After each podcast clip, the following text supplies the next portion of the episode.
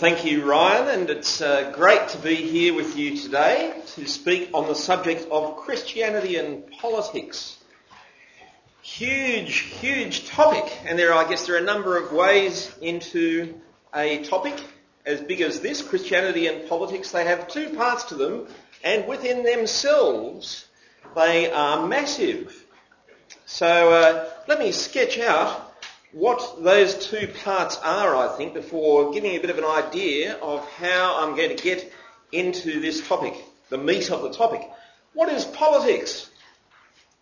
I got lazy at this point, um, very lazy, art student lazy. I'm sorry, I'm just trying to figure out a way to insult as many people across the board here because I know I'm only here for a short time.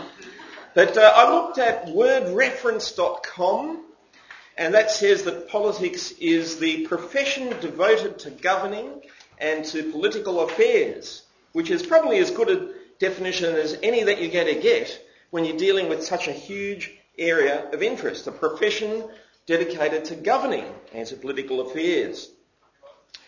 Wherever you have more than one person, you have politics.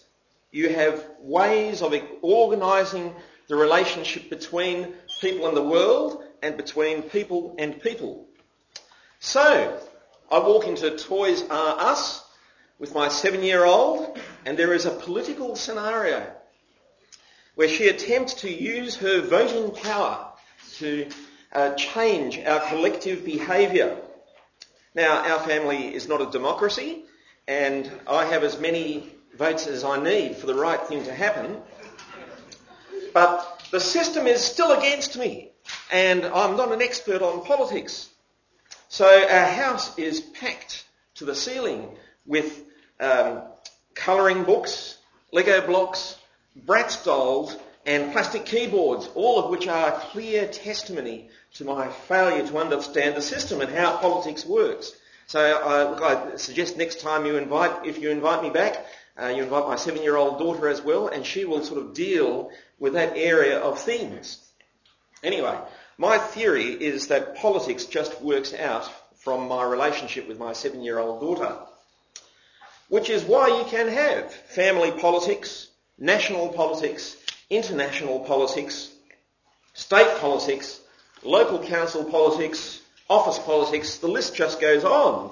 Wherever you get people, you get power relationships and structures that develop as they try and work out how to, how to get their way through those power relationships and to influence what is going on. So that's the politics circle, if you like.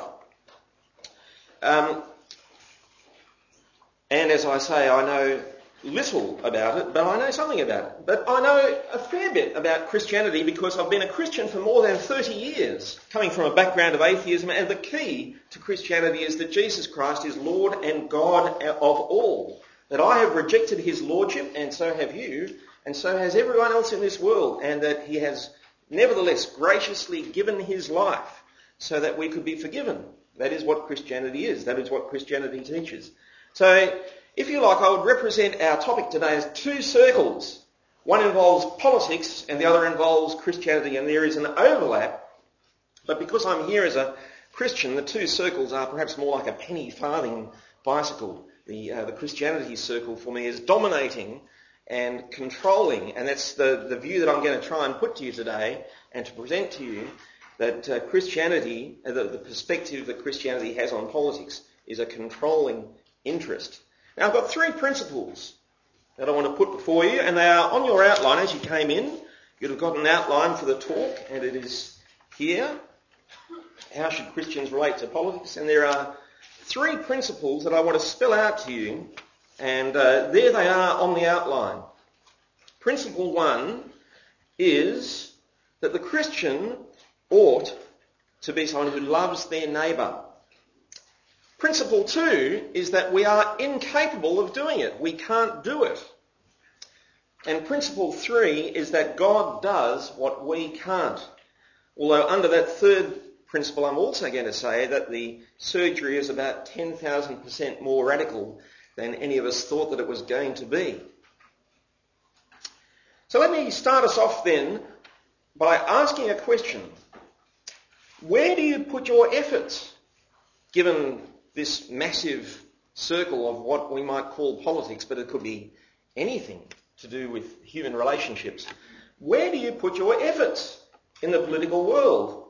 In fact, there is a question that ought to come before that, and that is the question, should you in fact put your efforts anywhere at all? What I mean by that is there is an honourable Christian tradition of opting out. Historically, some Christians have opted out of politics because they are about to get crucified upside down or fed to a lion. At which point they probably decided that they had better things to do with their time than worry about the fact that the local video library was charging too much for the poor people to have a stake in the outcome. Jesus on trial before Pilate, just before he was executed. Um, it's not on your outline here, but it is a verse from John's Gospel. Jesus said, My kingdom is not of this world. And that's from John's Gospel, chapter 18 and verse 36. And uh, people have gone from there. Some Christians have said, well, no, no, we could be part of politics if we want to, but we choose not to be. So, and again on your outline there, uh, I've got some Bible quotes. Have a look at those. Luke 12 verse 15, uh, 13. By the way, I'm, I'm not assuming that, uh, I shouldn't assume, should I, that uh, everybody here is a Christian. Some of you are here as friends, and that's great that you're here. Let me just say something very quickly about how the Bible is structured. There are 66 books contained within the Bible, and they're divided really for the sake of, in, uh, of convenience into chapters, which are about a page long, and verses, which are about a sentence long. So when it says Luke chapter 12, uh, Luke 12 colon 13, what it's saying is if you go to the 12th chapter of Luke and about the 13th sentence, uh, and it's just a very easy way of finding your way around um, the Bible. Uh, Luke 12 verse 13 said, Someone in the crowd said to him, Teacher, tell my brother to divide the inheritance with me. But he said to him, Man, who made me a judge or arbitrator over you? So that's talking to Jesus. Um, they've got a big property dispute going on. Uh, anyone who's familiar with wills or debts in families knows about property disputes going on. And the man comes and says to Jesus, tell, uh, tell my brother to dis- divide the property with me. And Jesus' response, very similar to, you know, my kingdom's not of this world, the one from John's gospel, very similar response is, well, who made me judge or arbitrator over you? And in another place, Matthew's gospel, chapter 22 and verse 21, Jesus says, Therefore render to Caesar the things that are Caesar's and to God the things that are God's. See, uh, again, there's suggestion of separation. So Christians have gone to verses like that and said, well, um, that is the basis for us opting out. They go into the desert and they live as hermits. Uh, they get into monasteries, or at the very least, they become Americans, where they take the whole idea of church and state separation extremely seriously and say, well, that's the way it should be. Christians ought not to be involved in the political process. And of course, the mirror image of that is non-Christians saying to Christians, well, look, get, you know, shut up about how to run society. It's not your society.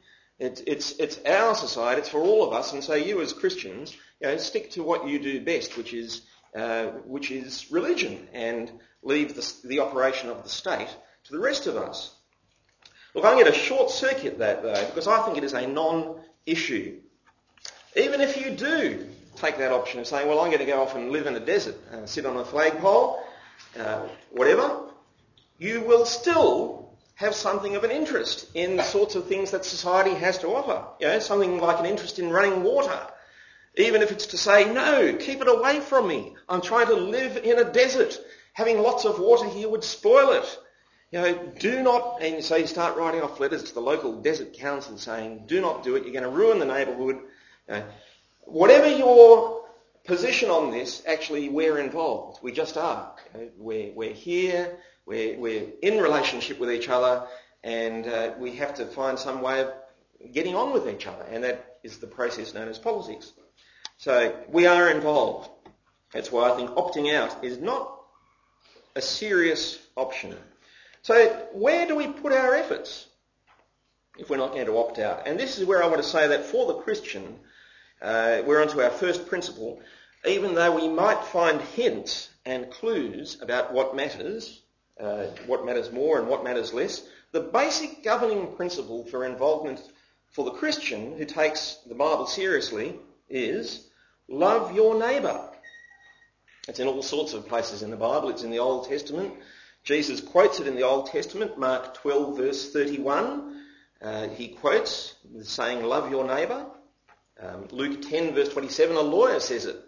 And Jesus says that's exactly right. You've got to love your neighbour. That's the key duty. You've got to love God. And the second great commandment is you've got to love your neighbour.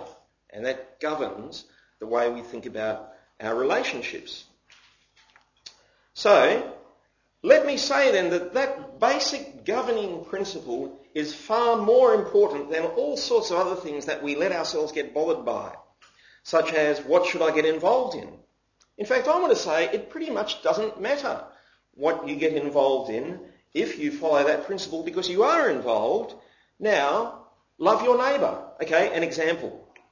I, I, I've no idea why I'm here today. Well, I do have some idea. Ryan rang me up and asked me to come along, but as to the specific underlying reason, I couldn't uh, tell you, and I didn't ask. But uh, possibly it's got something to do with the fact that I get letters into the Sydney Morning Herald, or um, possibly you never knew that, and now you just think I'm a pompous git who loves to tell others about my own achievements. Look, whatever it is, doesn't matter. Uh, you can think what you like, but I'm going to ramble on about that for a while because it sort of illustrates this thing that it's the principle of loving your neighbour rather than where you're putting your efforts that I think is key. Now I think that if you can email off a quick letter without agonising over it for half a day, you might as well give it a go. When you consider how many people read newspapers, it's still a fairly big section of the population. And I'm told that the letters page is the second most read page of the newspaper. People have a look at the front page and then you know they flip over, flip over, and there's the cartoon. You look at the cartoon and you read a couple of letters. So, on a Saturday in the Sydney Morning Herald, you might reach well over half a million readers. I think the actual figure is probably close to a million. Not that they sell that many papers, but everybody sort of sees one lying on the train seat, you pick it up, have a read. Uh, people blow these figures up in all sorts of ways, but let's say it's more than half a million. It is a good way to reach people, and if whether you're Christian or you're non-Christian, if there's something that you are passionate about, well, it's good politics to uh, write a letter and get it in. Uh, and, uh, you know, actually it's good to write to politicians too. I got onto the preschool committee and I thought, oh, here's an issue I'm angry about, funding. I, I, I wasn't angry about it, but I, I, was told I should be. So, um, anyway, I did a bit of the homework, a bit of the research, and now I'm angry. So I, I wrote off letters to politicians as well, two politicians, got their names wrong, uh, sort of scuttles the whole process, really. But anyway, what, how do we get onto that? Um, look, letter writing, it's, it's just something I do, and uh, so I'm passionate about the Lord Jesus. Every time I write, I'm trying to talk about him, and I'm trying to make a political point, which is that Christianity is worth paying attention to and looking into. If Jesus Christ rose from the dead, then that is vitally important for us to know, for people to know, because it means that he has come to judge this world and that we're going to stand in front of him and give account to him. Now, there's a whole lot of story I could fill in there, which I won't. But, you know, it's a key piece of information that Jesus lived, that he died, that he rose again, and we're going to have to give account before him. So whenever I write, I try to get that in. Uh, there is nothing else that matters to me. That's, that's that's what I'm obsessed with. Uh, so I get these nasty letters from people sometimes saying you're speaking rubbish, and uh, I write back saying, yeah, I, I, possibly, but do you believe in the resurrection of Jesus Christ? Because uh, it doesn't matter how I work it in, I just want to work it in. But I think the resurrection of Jesus Christ, it's, it's got to do with everything. You know, it, it affects the way we think about the, the treatment of detainees at Villawood. Uh, it affects the way we think about abortion. Uh, it, it, affects the way we think about the marginalised people in West Papua or East Timor. Uh, I'm really tempted to get into all sorts of details here. I won't. I won't because I'm trying to sort of get to the key underlying uh, points that are informing this. So, um, what guided my thinking as a Christian when I decided to start writing letters? Okay, Christians getting involved in politics. How did I get to that point? Did I carefully weigh up the number of people who listen to talkback radio? The comparative readership of other newspapers, including the tabloids, because double the number of people read the Tele than read the Sydney Morning Herald. Whether to write to the Washington Post or the New York Times because you know, they're more likely to publish an overseas letter because it makes them look important and actually it's reaching lots of important people. Well, let me tell you the truth. It's because five and a bit years ago, my second daughter, Ruby, was born. And Ruby woke like clockwork at 4am and we were doing bottle feed and I had an internet connection.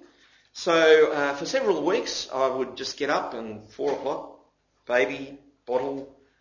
Eventually worked out you can do it sort of one-handed baby, bottle, Book of Romans, read it through. But there's only so many times that you can read through Romans, and uh, eventually my natural laziness and curiosity got the better of me, so I started logging on to read the Sydney Morning Herald, which naturally got me mad because the Sydney Morning Herald is full of arrogant and pompous journalists who think that they can write, just because they can write 1,000 words and attack Christianity, they have a license to do that.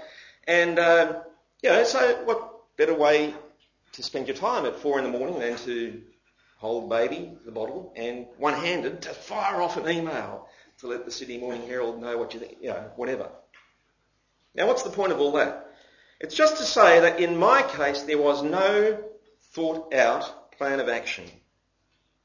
Okay, God in his wisdom decided to chain me to the computer at four in the morning and once chained to the computer, I needed to start paying attention to his command to love my neighbour. Now, I'm not sure what your situation is or uh, whether there are people here in unique circumstances, what the case is, but, but I'm using that to illustrate that once I'm there and I'm firing off the one-handed email to the Sydney Morning Herald, the thought that needs to be at the forefront of my thinking is the commandment to love my neighbour. And so I'm writing thinking the greatest good not for me, but for those reading. Whether it's Villawood or abortion or public transport. Now here's what I'm saying then. The Bible doesn't have a lot to say about the specifics of where we should be involved politically. We are involved. We are involved, but what is crystal clear is that we must love our neighbours as ourselves. And if you want anything clearer than that, um, I just, for the sake of convenience, and because uh, I think they're relevant, got a collection of Bible verses there, and they give you a nudge in the right direction, I think. Uh, 1 Timothy 5 verse 8. If anyone does not provide for his relatives, and especially for members of his household, he has denied the faith and is worse than an unbeliever. And you're thinking, where do I put my effort? Put your effort into your family relationships. If you don't provide for your relatives, uh, you've denied the faith, you're worse than an unbeliever. Galatians 6 verse 9 and 10. Let us not grow weary of doing good, for in due season we will reap if we do not give up. So then, as we have opportunity, let us do good to everyone, and especially to those who are of the household of faith. James 1 verse 27. Religion that is pure and undefiled before God and the Father is this, to visit orphans and widows in their affliction and to keep oneself unstained from the world. You, know, you can do politics with rich people. Perhaps you are doing, I mean, perhaps you are rich. You, you, are, you are in a position of doing politics, but the Bible says there is a bias here and it's towards the orphans and widows. And if you want to know what true religion is, it's not stained glass windows, it's not cathedrals, it's not it's, it's not rosary, it's, it's not any of the things that we would say, well, that's true religion. James says true religion is to visit orphans and widows. And uh, of course, Matthew 5 verse 43, you've heard that it was said, you shall love your neighbour, there it is again, and hate your enemy. But I say to you even more, love your enemies and pray for those who persecute you. So there you are. I could say more, but I'm short of time. So take the verses away, have a look at them, have a think about them, because that's uh, that's the key, to, to love your neighbour and within that, The Bible gives us ideas, hints, suggestions, but you know, you're uni students, you'll work it out. Two, second principle. As much as we are called upon to love our neighbour, we can't do it. We cannot do it. Now there are two reasons why we cannot love our neighbour, and they are both equally important. First of all, the limitation lies in us. Secondly, the limitation lies in the world. Firstly, as far as we are concerned, there is a limitation that lies within us. If I'm writing to the Herald, I'm not writing to the Telegraph. Um, actually, if you can write to the Herald, you can probably zap off an email to the Age and to the Australian and hopefully get in all of them. Just don't put it as a CC because you know, I think they get offended by you sending letters to the other publication. But it works. So there's sort of this multitasking. Back to the point here. Um, if you do the one, you can't do the other. If if if uh, if I'm going to try and do both, then I won't be able to be on my daughter's preschool committee because that is time consuming and they want me to write letters about preschool funding. Now you've got the same problem. It's what the economists call opportunity cost and what your mother calls you can't be in two places at the same time. If you do one thing, you can't do the other. So there's just a basic limitation on our ability to get things done. We're human beings. Uh, we can't do it. But there is a bigger and more serious limitation than all of that. We are limited by our own sinfulness. We want to love our neighbour. We want to care for them, but we don't love perfectly because we can't. And even when we do love, we fall short of God's standards.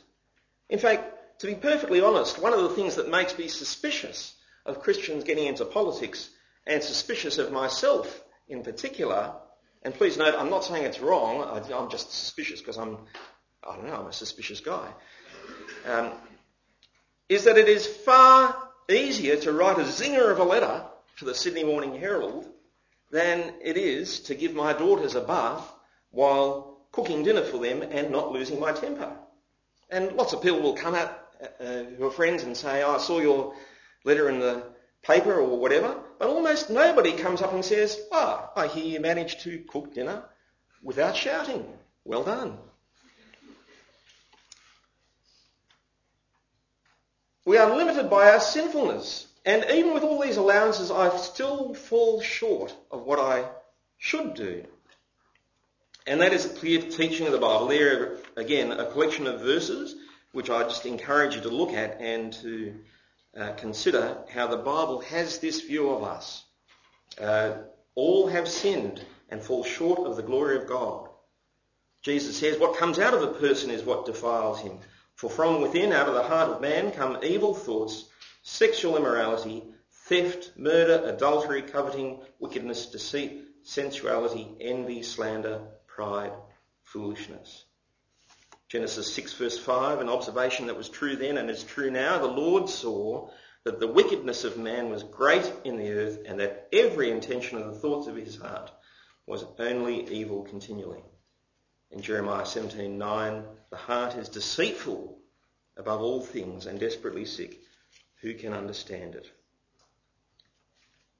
Now, if there is a limitation on us because of our sin, that same limitation is in place on the world as a whole. If you can't even change your own heart, then how can you hope to change the world, which is, after all, full of people like you and me?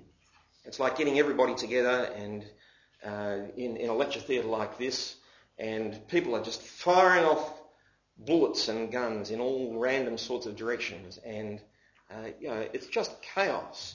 And you may be able to stop firing your own gun, but there is a world of people who are just full of the same heart problem that the Bible isolates. The Bible says our lives are mucked up and our relationships are mucked up by sin so that political solutions will go some of the way towards changing that. Some, some of the way, there's no question at all, a government that funds preschool education is a good government. A government that funds hospitals and universities and uh, so on is a good government. In fact, in terms of the last 2,000 years, it is often Christians who have funded hospitals, libraries, universities, foreign aid. But at heart, the problem is the human heart. The principle of love your neighbour is well and good, but we don't do it, and we don't do it because we can't do it. So the third thing, and this is what I've been working towards, the third principle is that God does what we can't. God does what we can't. A catchy way of saying is this, is that if you're God and you want something done, well, do it yourself. And God does. Let me just talk to you about how this works. In the Old Testament book of Habakkuk, the prophet, uh, who not surprisingly is called Habakkuk, complains to God about the evil and the injustice that he sees in his own nation, Israel. People who are supposed to be following God, but they don't. So here's what he says in Habakkuk. Why do you make me see iniquity? He complains. And why do you idly look at wrong? He's talking to God. Destruction and violence are before me. Strife and contention arise. So the law is paralyzed. Justice never goes forth. For the wicked surround the righteous. So justice goes forth perverted. Okay, so he's complaining to God. What is God going to do about it? And if you want the full complaint, it's there in Habakkuk. It's only three pages long. It's a good read. Now, what happens in the short term is that God comes up with a wonderful political solution. God's answer is certainly Israel is going to be judged and those wicked people are going to be dealt with. Guess who's going to do it? Answer, the traditional enemies of Israel, the Babylonians. The nation Babylon is going to come and defeat the nation Israel. Now, um, what does all that mean? The prophecy is a little bit like you complaining to someone about the way your brother is messing up the family house. And that someone that you're talking to says, oh, it's, it's awful, it's frustrating, isn't it? Um, look, but uh, don't worry about it for a moment. Set your mind at ease because I know what your brother is like and I'm sorting it out. A friend knows a hitman and this guy is going to come round to your house and deal with a problem permanently. Cheer up. All is well. And you are appalled. What, is there going to be blood on the carpet? No, no. You are appalled because it's your brother that it's talking about and that is exactly the situation that Habakkuk is facing. He's saying, this nation, this country is a mess. Well, God says that's okay. Yeah, I understand Australia's a mess. New Zealand's going to come and overrun the place. You think, oh, okay. I actually preferred it the way it was. That's Habakkuk is appalled.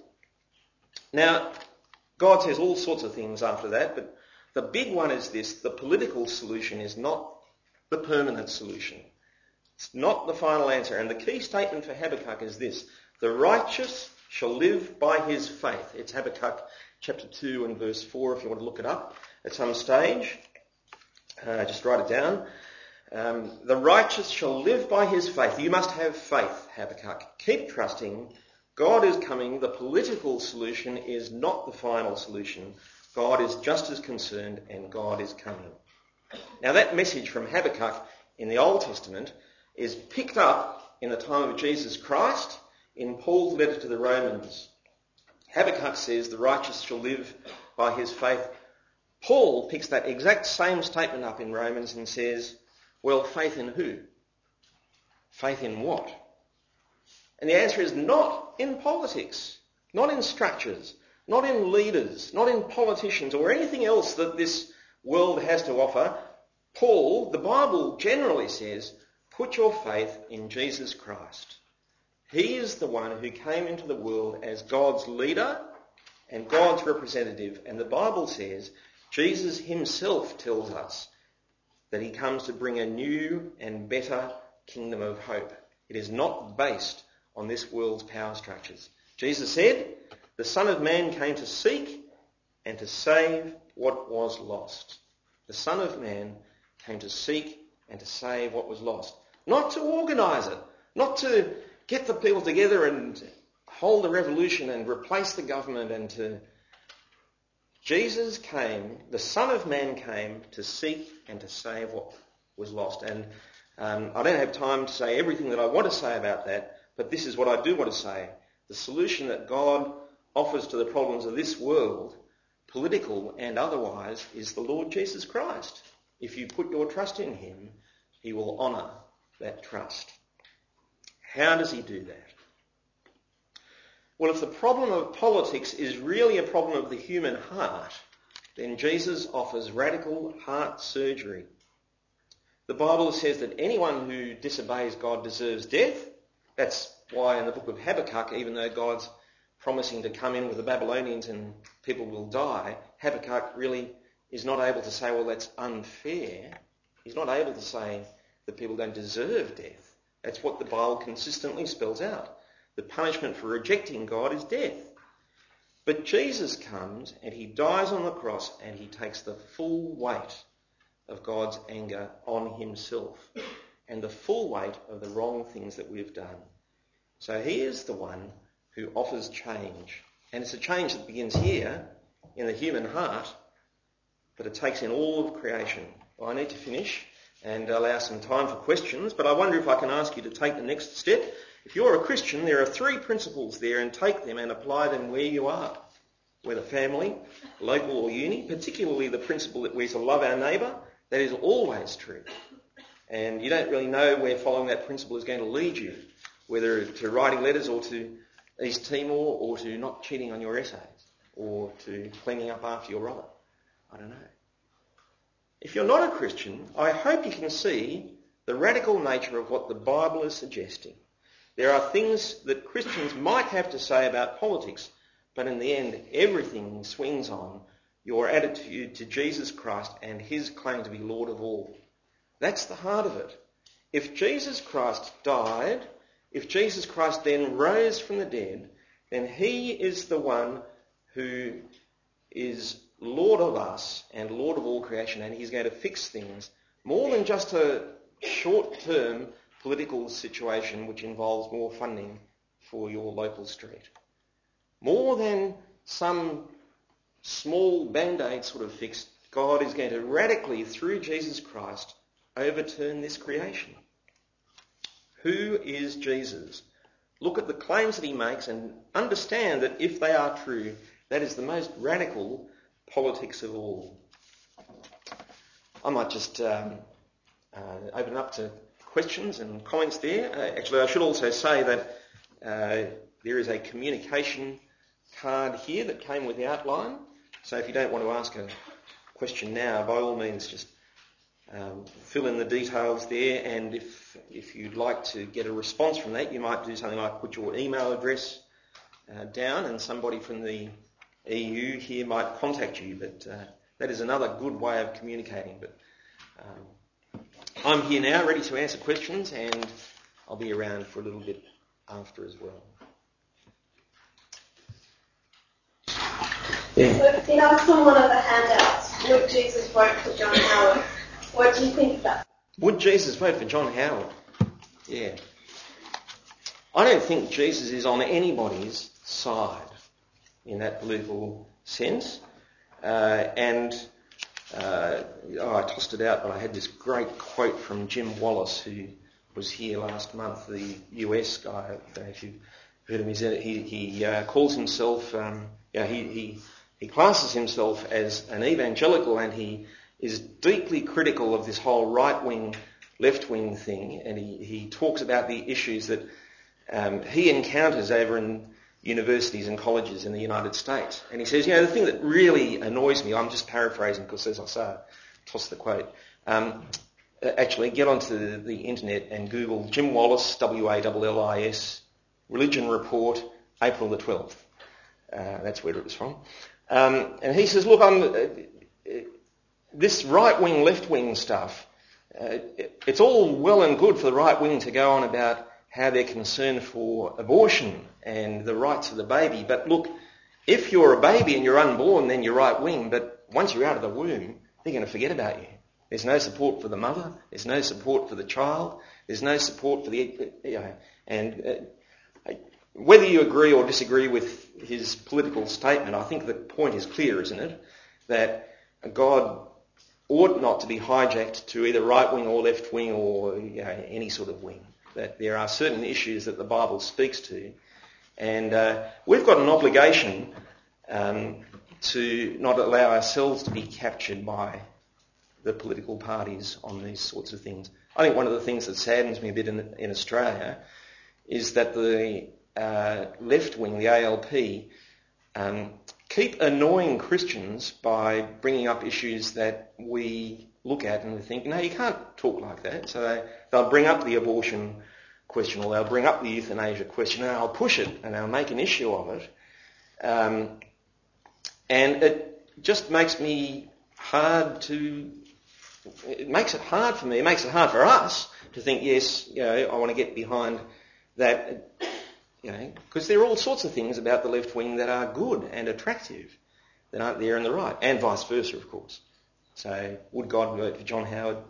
Yeah. Would, would John Howard vote for God? He ought to. Yeah, off the back there. I was just wondering, do you think it's um, possible this day and age for the secular country and um, simple people as well to be a successful politician and yet still have God as the centre of your life? Yeah, um, I'd broaden the question, I think. If the, the, question is, is it possible in this secular society and with basic sinfulness to be uh, a politician and to have Jesus at the centre of your life? Well, I'd like to think so, but I, actually I, I want to broaden the question and say, is it possible to be a human being and to have God at the centre of your life? I mean, there's all sorts of temptations out there, and you don't have to be a politician to meet with temptation. You know, you just have to be alone in your room with an internet connection to be met with temptation. You just have to have a dispute running with somebody that you really don't get on with personally for there to be temptation. Life is full of temptation, and as as humans, I can resist anything uh, except for temptation. So I, I would like to think that as difficult as it is for a politician, it's it's difficult because I'm a human.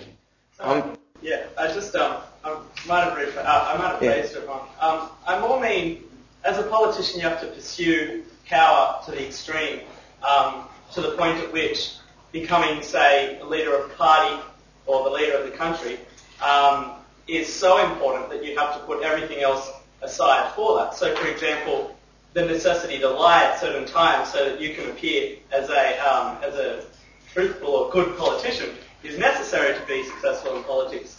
So can you be a dedicated Christian and yet still attain such a high um, level of power as that? Yeah, I, I, don't. I don't necessarily accept that it's necessary to lie. You know, I, I, don't think I can accept that. But um, you know, I think of someone like John Anderson. I don't know if you saw him on Enough Rope the other day, um, uh, the other night. And I, I'm not saying I agree or disagree with his politics again, but I think there's someone who struggled to get it right as a politician and was able, with genuine integrity and without Andrew Denton laughing at him, to talk about the pressures of being a politician and trying to put God first and human nature and so on. Um, did he fail? I've no doubt that he failed, and he failed in ways that we may never know about. But then so do we all. The message of Christianity is not however, that you've got to be perfect. The message of Christianity is you will fail, I will fail, and that's why Jesus died, and that's why that's why the political stuff is always going to be pushing you around, and it's it's always going to be falling short, and you've got to put hope for something bigger than politics in the end. Yes, over you. You talked about uh, it being about faith, and you also talked about how you've got to be good to your neighbour and stuff. Um, lots of people that I talk to say it's about being good. So could you just like explain, expand? Yeah, yeah, yeah. Um, so I've talked about faith. Lots of people say that you know Christianity is about being good. That's a fundamental mistake. And uh, perhaps I've added to it today. I, have said, like, there's my first point here, love your neighbour. And everybody thinks, oh yeah, of course, that's what Christianity is. That's what I'm trying to do. I'm a, I'm a, I'm a Christian. In fact, not now so much, but probably my parents or my grandparents' generation, your, your great grandparents, I don't know, um, people would have said, well, how dare you say I'm not a Christian because I try and follow the Ten Commandments, I try and love my neighbour. But, uh, but what the Bible's message continually is that is, well, there is Romans 3.23, all have sinned and fall short of the glory of God. So as much as we might say, yeah, that's the standard I want to reach, um, I, I, do want to love my neighbour, I, I fall short and I fail. And so Christianity is not so much about setting that standard, because we all know that's a good thing to do. It's about saying, no, I haven't reached it. Um, and because Jesus Christ came into the world, died on the cross, took the punishment that I deserved, and rose again, if I trust Him, I can find forgiveness. And that's, that's key. Thank you for asking that question. Christianity is not about doing the right thing politically or individually. It's about being forgiven, which was going to have a flow-on effect in those other areas too. Yeah, let's make this last one. Yeah. Okay, what are some um, good practical ways that you can get into politics without sort of being corrupted by it? Like, what are some good stands to look out for? Yeah, I, it depends on what sort of politics you're talking about. The question is, what sort, what are some good practical ways to get into politics without being corrupted by it? And uh, you know, I, I think I began by saying politics is it's it's just the world of relationships and how we govern those relationships and, and how we relate. So my commitment to doing good um, preschool committee politics begins further back than that. It begins with a commitment to do good interpersonal politics with my daughter when we go into Toys R Us. Uh, it, it begins with, I, I, um, I can't understand why people say if you're a politician, your private life is a no-go zone. I can't understand that. Perhaps it's journalists with a guilty conscience who don't want too many fingers pointed back the other way. I don't know. But um, I can't understand how a politician could lie to his wife and his family um, about an adulterous relationship and then turn around and say to the public, you, you ought to trust me, I'm a trustworthy person. Well, that's not right, is it? And so I think it, it begins where we are in our relationships. That, uh, that the love that Christ shows to us is the love that we ought to express to each other. That when we fail, we ought to do something about that to, to seek forgiveness. And those basic principles of, and ethics are ones that I'm going to carry into the preschool committee, into the local council, into state politics. Yeah. I it's probably a bit vague there, but we're running out of time, so I'm happily vague.